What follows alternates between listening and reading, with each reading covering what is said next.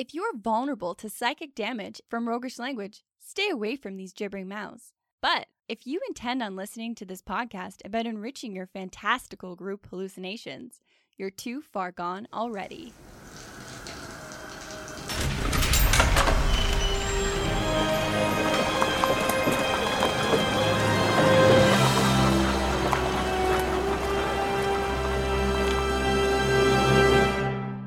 Your next game is going to be cool and aloof, and here's why.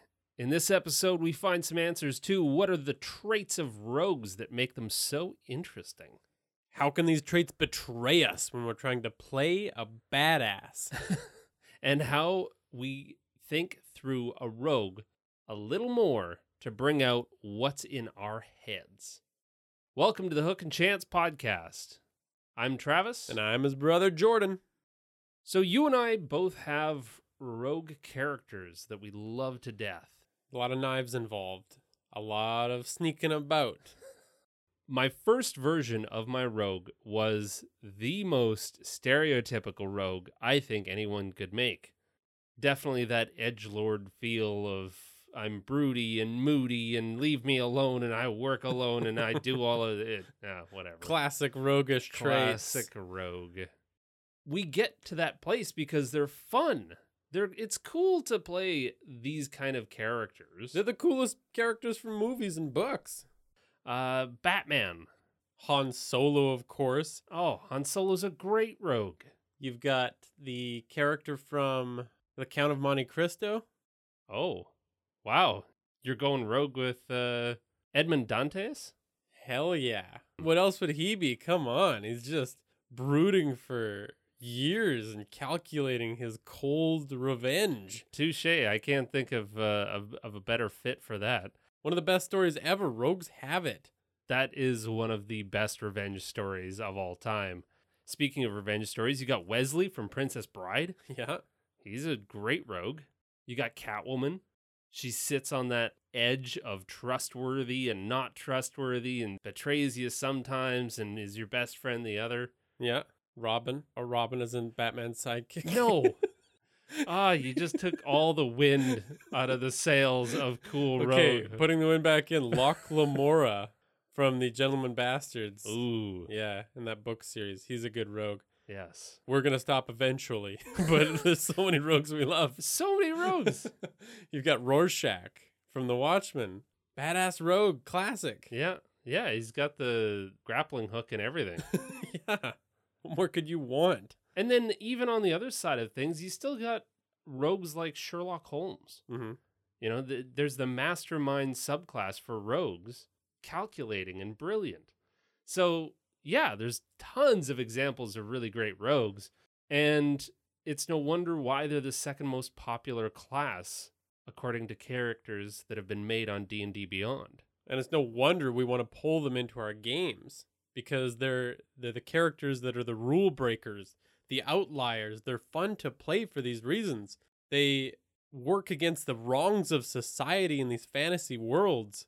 and they usually skirt that morality that ties a lot of people or the the legal implications of doing a lot of the things that we want to see done yeah, and rogues just don't give a shit about your rules you can just do it in they role spit on your rules Yeah, I slice your rules out of your heart. jesus That's what rogues you do. really amped that one up yeah. And there's a great opportunity for a hero arc in most rogues because, true to Han Solo at the beginning of Star Wars, where he's aloof and he doesn't give a shit and he's only in it for the money, and it just it's so damn satisfying when he swoops out of nowhere to help the rogue squadron defeat the Death Star. And that's what makes rogues so good. So they do kind of have to be shitheads, but when they're bad, holy hell, are they ever bad? It's so easy to go the wrong way with these character traits in games. The one that makes my skin crawl to this day is that's what my character would do, When which is the ultimate scapegoat for I'm being a dick at the table and I want an excuse to do it. yeah, And so my character is a dick and I don't have to be held accountable for any of my shitty role playing Yeah. that I'm doing. Kind of looking around and saying, that's the game we're playing, isn't it? I could do what I want. And I think the challenge with that is that ultimately players in a D&D game cannot go their separate ways without becoming an NPC. So you end up creating a ton of conflict if you don't do this carefully at the table because the players can't get rid of you. So all of the other players at the table that are playing different alignments and uh, very different characters have to somehow be in the same room with you Yeah. without being implicated in any of the crimes that you're committing on the reg. And if they don't want to, the options are you leave the group or they kill your character. Yeah.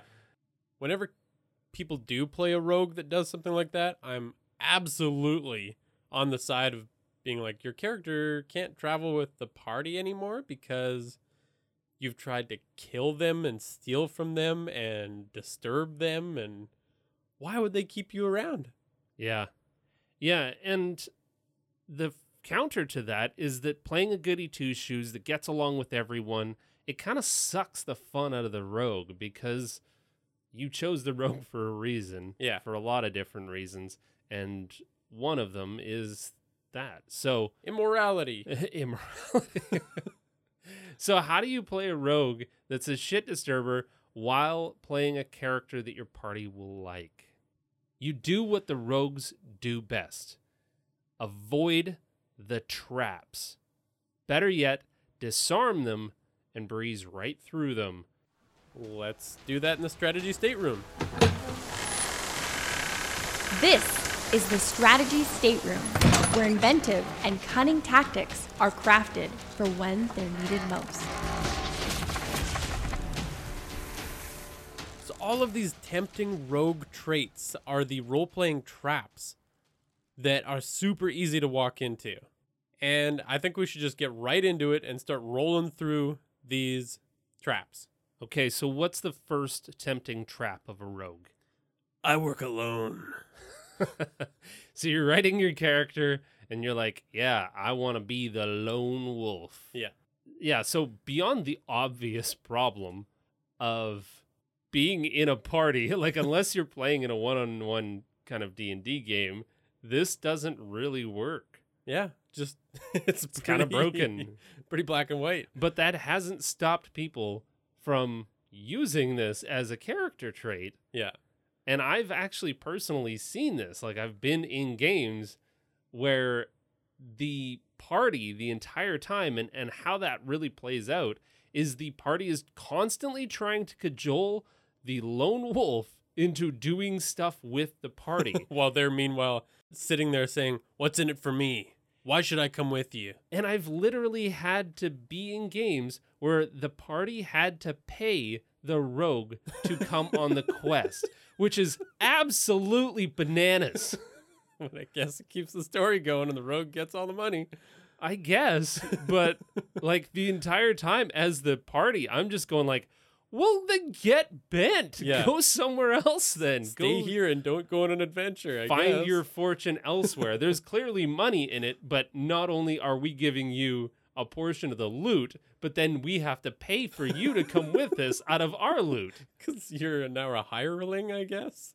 Yeah, the player is constantly trying to leave. And boy, that gets to be really freaking challenging. So you know, it's amusing once. yeah, and the next time it's going to be infuriating. yeah. Ten sessions down the road, the rogue's got some sweet loot, and everyone else is playing with their basic. It's just rolling in this blinged out cart, just stacked high with a personal guard. Hop in the back. I need protection for all my loot from you assholes that keep paying me. So, okay, as fun as it is to complain about it, how do we turn this into something actually playable? Yeah, so disarming this, you could need their help to accomplish a mission that's a part of your backstory. I think that's the easiest way to really do this and accomplish this is say, you know what? My rogue, in one way or another, needs something from either one of the party members or all of the party members because they're the most likely to help you complete this task. Yeah, and you can work through your issues of being that lone wolf and kind of go through that character arc like every great rogue in the movies does. What if one of the players, one of the other players in the party, has like a secret map tattooed on them that you need to keep by, a la Prison Break or something like that? Yeah. That could be kind of cool. Maybe the rogue character has been hired by someone else to track one of the party members. Oh, that's interesting. A little secret. Yeah, nothing wrong with keeping things from the party as long as it's interesting to the story and doesn't work against them. So your rogue is now playing the good guy in the party.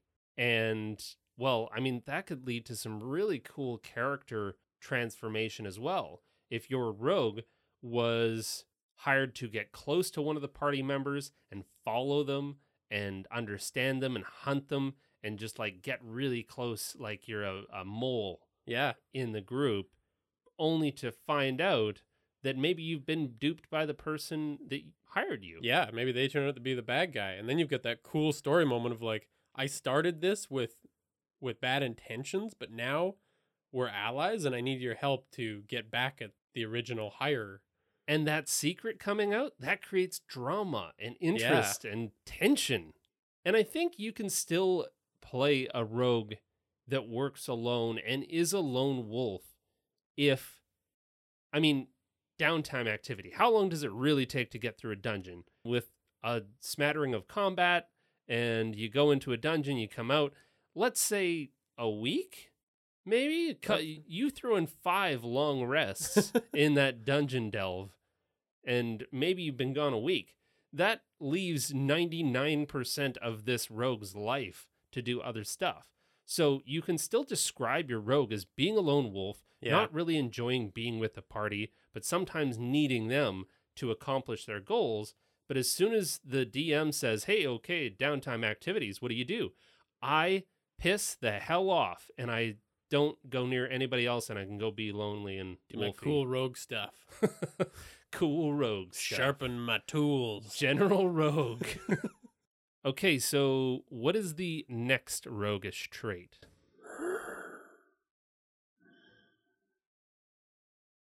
Are you just breathing into the. Oh. What are you doing? I'm the strong, silent type. Ah, yes.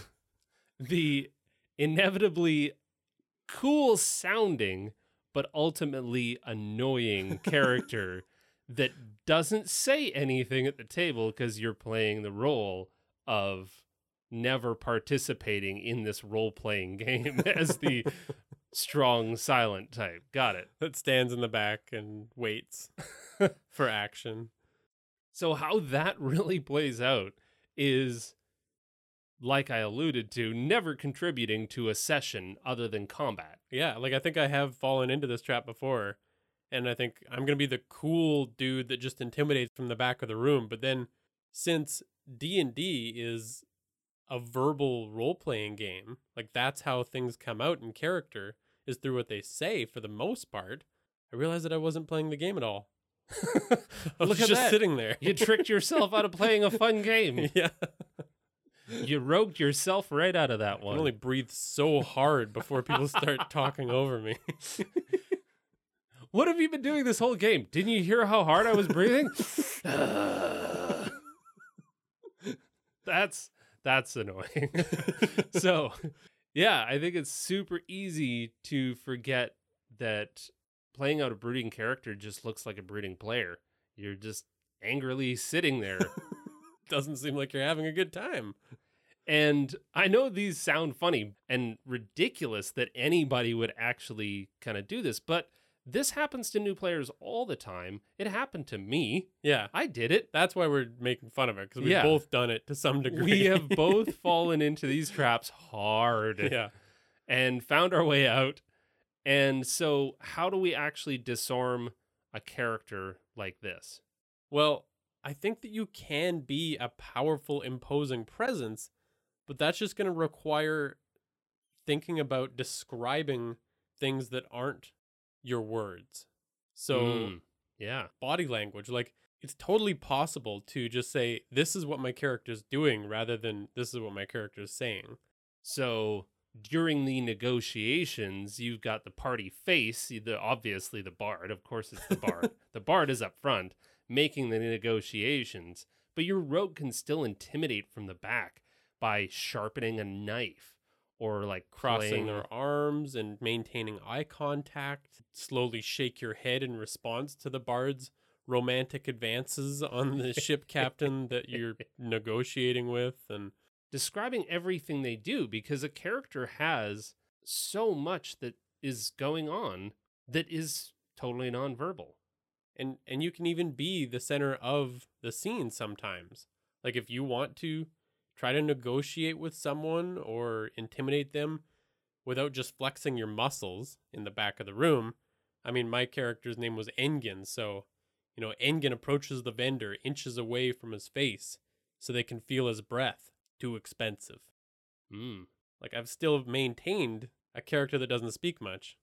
And even doing things through actions and touching and stuff like that that has an imposing or a dangerous quality to it, like rogues want to have. Yeah. But the thing that comes to my mind is in The Dark Knight Rises when Bane puts his hand on the guy's shoulder and it's just an open palm on his shoulder, but holy shit, is that intimidating. Yeah. And he doesn't have to give a long winded speech. You can still be s- silent and strong, but Bane encapsulated that perfectly Yeah. with the do you feel in control? Yeah. Gestures, um, you know, cracking knuckles, clenching fists. Yeah.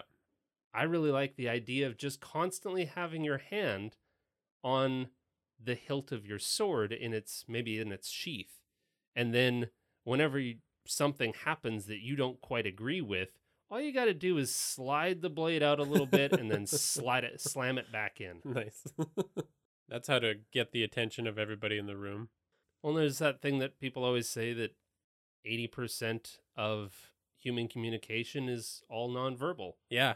So there you go. You know, from a raised eyebrow to squinting to glaring to Flaring your nostrils, like it just goes on and on. You just got to think of it in just bury terms. your teeth like a wild animal. just sit in the corner and just grimace and growl. But you have to describe that in the game. Otherwise, the rest of the people at the table have no knowledge of what you're doing and you're not really participating Yeah. unless you are interjecting with really well thought out pop ins like that. My character is sitting at the far side of the bar, and when he overhears this part of the conversation, he just turns and snarls in their direction. cracks his neck. There you go. That's a good one. Just a good solid neck crack. And it's like, okay, it's about to pop off. And I think j- another thing to keep in mind with this is just like verbal communication, you're always saying something different. Like, don't just go to the same thing every time, or you do kind of become Yeah. a bland character again. But But just note down five kind of things that the rogue is known to do. fallbacks, Yeah. and then good fall. pepper in creative things. All right, moving on. So, what's your next trait? I steal whatever I want, whenever I want, even from my friends. I knew you were going there. I knew you were going to steal from your friends. and honestly, so does everybody else. That's what my character would do. so, how that really plays out is losing friends that you've been playing D&D with for a long time. Usually, yeah. Every time I see this play out and honestly, it's it's a very common thing. I've tried to do it in the past. I've realized the folly of my ways. I think everybody tries this at least once. I'm trying to take something from another party member against their will. Because it seems like it makes a fun scene at first. It yeah, consciously it sounds, "Oh, this is going to create some good drama." But ultimately it doesn't. It creates more drama at the table Yeah. outside of the game than it does in the game. Yeah. because what you end up getting into is the players at the table hear about this, but their characters can't act. So there's this weird power dynamic that shifts, and it feels really, well, powerful on the rogue side to say, hey, you know what? You're never going to spot my plus seven to pickpocket. Yeah. And It's skills that are supposed to be benefiting the team, but now they're working against the team. Exactly. And then on the other side of it, as one of the players that's having something stolen, you either have to metagame and act on knowledge that your character doesn't have, or you just have to sit there and impotently feel like there's absolutely nothing you can do about this while your true to life friend sits there and describes stealing something from Yeah. you. And you can't help but feel like now your character's been made to look like an idiot, Yeah. which is not what you're usually going for.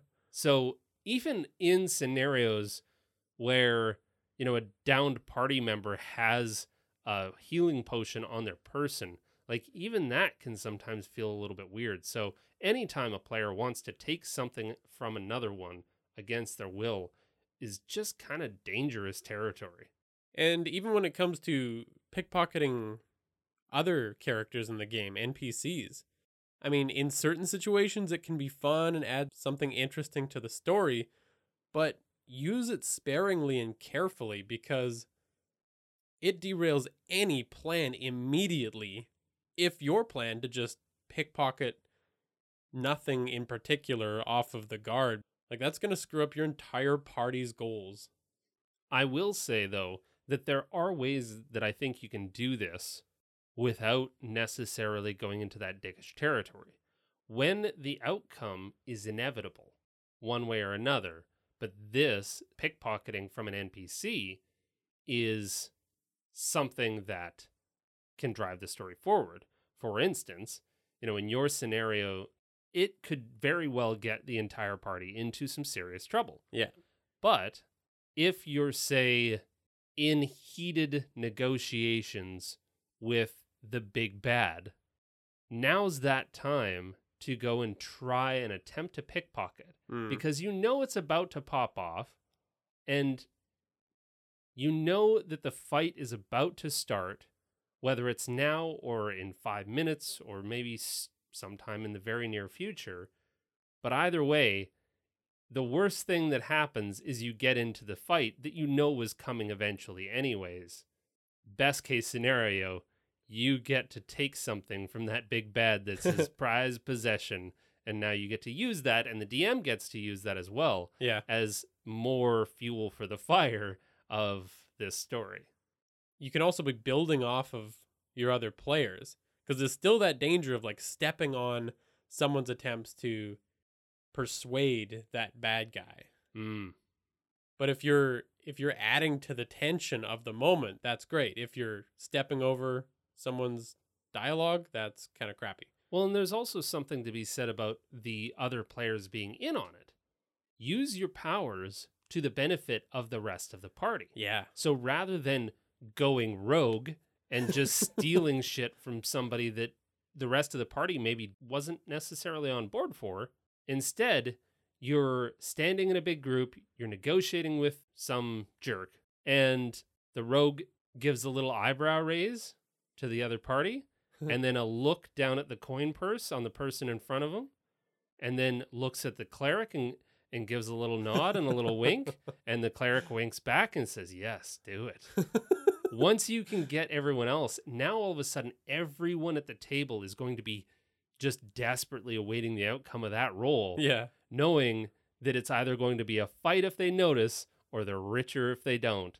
And now the, the rogue is working for the party rather than working against the party by just creating and sowing chaos. And those party members can even create a distraction at that point. oh yeah then the party says oh yeah i'm gonna i'm gonna try and draw their attention this way and oh yes please uh, emperor come this way and guides them towards the painting hanging on the wall or something while the rogue does the roguey stuff Teamwork. With this one, you can have that one thing kind of be your character's weakness too. Just super cliche, but if my rogue loves jewels and the party knows that, then they can kind of like, oh shit, there's a jewel on a pedestal right there in the middle of this tense scenario. Who's got eyes on the rogue?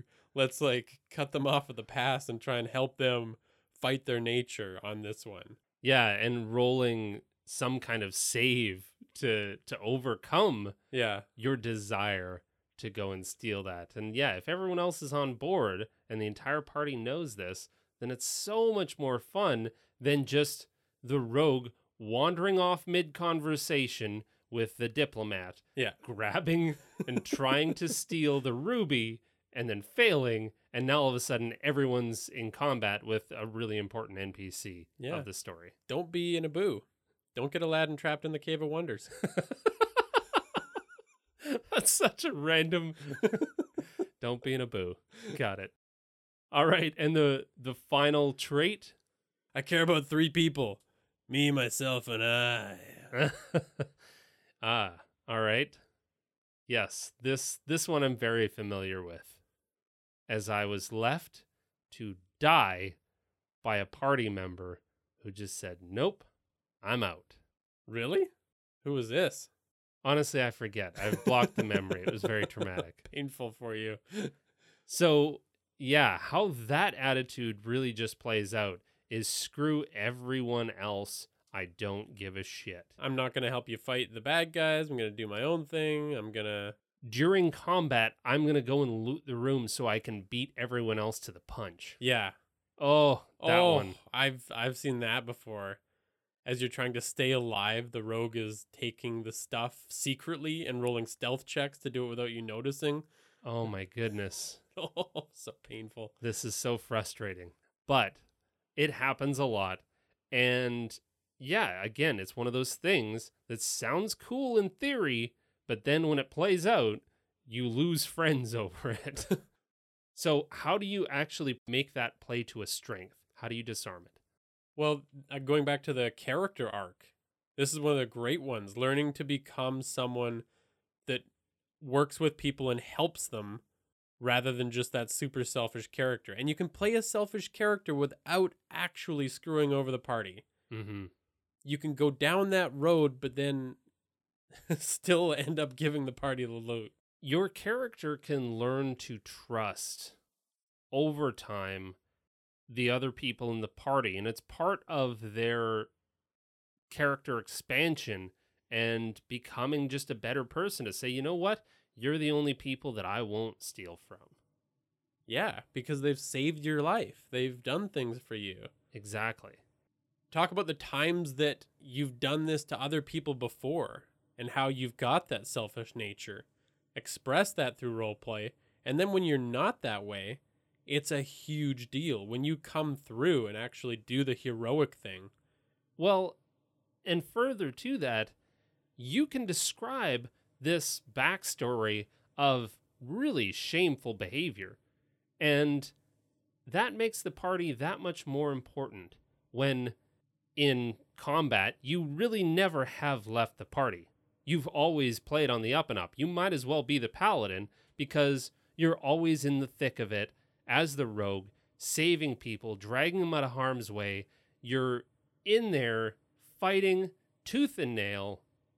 And then you kind of like deny it afterwards, even Yeah. through roleplay. Like downplay the heroics of it because you don't think you deserve it or something like that. Yeah.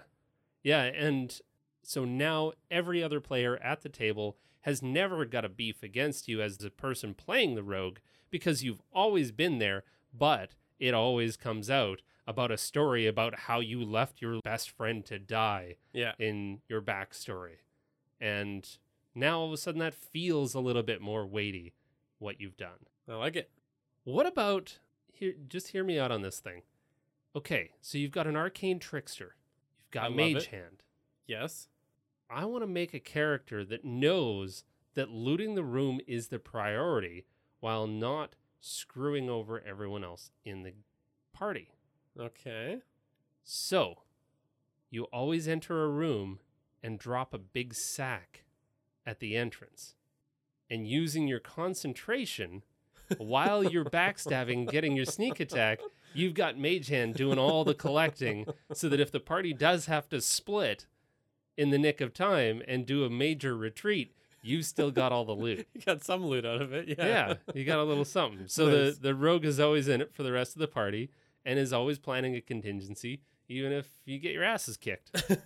That's good. Good use of mage hand. Oh, that was my uh, character was an arcane trickster, and there's a couple of things that I think I learned going into that character about rogues. One of them was that in that character's backstory, he lost his first group. So as much as he wanted to keep being a rogue, he had a reason to stick around with a new group and like work with them more. Actually, that was a really well played out example of exactly what we're talking about. Is yeah, your character's backstory was all about how they had all died and he felt immense guilt and responsibility for saving and trying to see through the party. And it started with a very abrupt, hey, I don't I don't need this. I, I shouldn't be here. Like you guys are in trouble if you hang around with me because people near me tend to die. Yeah. And then you were always trying to save them and you were always in the thick of it. And you probably went down more often than anybody else in that group Yeah. because, yeah, you were always trying to t- take care of this new party because you didn't want to fail like that again. With those same characteristics. Exactly. Yeah. And my other favorite thing about that character was the fact that he lo- loved to pickpocket, but he did it in his downtime and gave the stuff to his party members. That's true. Yeah, you did a lot of every carousing opportunity while everyone else was off talking to barmaids and getting drunk and gambling. You were always pickpocketing and then bringing the loot back. Here's presents. Here's presents. Yeah. Well, hopefully that helped. I think, I mean, rogues will always be my favorite class. I love rogues to my core, and I've learned how to play better rogues over the years so that I don't fall into the same nonsense. Because honestly, I've fallen into every one of these traps before. No longer. You can't fool me again. I've learned my traps, I've learned how to disarm them. Never again. Well done. So you have another clue For the our contest. contest to win a copy of The Monsters Know What They're Doing by Keith Ammann. Excellent book. You need this book. So, quick rule recap one guess per episode. So, you're up to four guesses this time around. And all that's really required is that you leave an iTunes review and tell us which one it is, and then reach out to us on Instagram or Discord or Twitter, Facebook. any one of those, and guess that way. All right. Guess the monster by this clue. You thrust your sword forward, attempting to plunge it into its green face, but it shoots you a toothy, charming grin, and you feel compelled to compliment its delightfully intricate staff. Ooh, there was a lot of clues in that one, I feel. Well, best of luck. Let us know your guesses. And thanks to Tabletop Audio, as always, for the sound effects that you heard in this episode. Follow us at Hook and Chance on Twitter, Facebook, Instagram, Discord, and Reddit. And thanks for listening. And play great games. Suffer the consequences. I don't need your shit. Deal. Ah.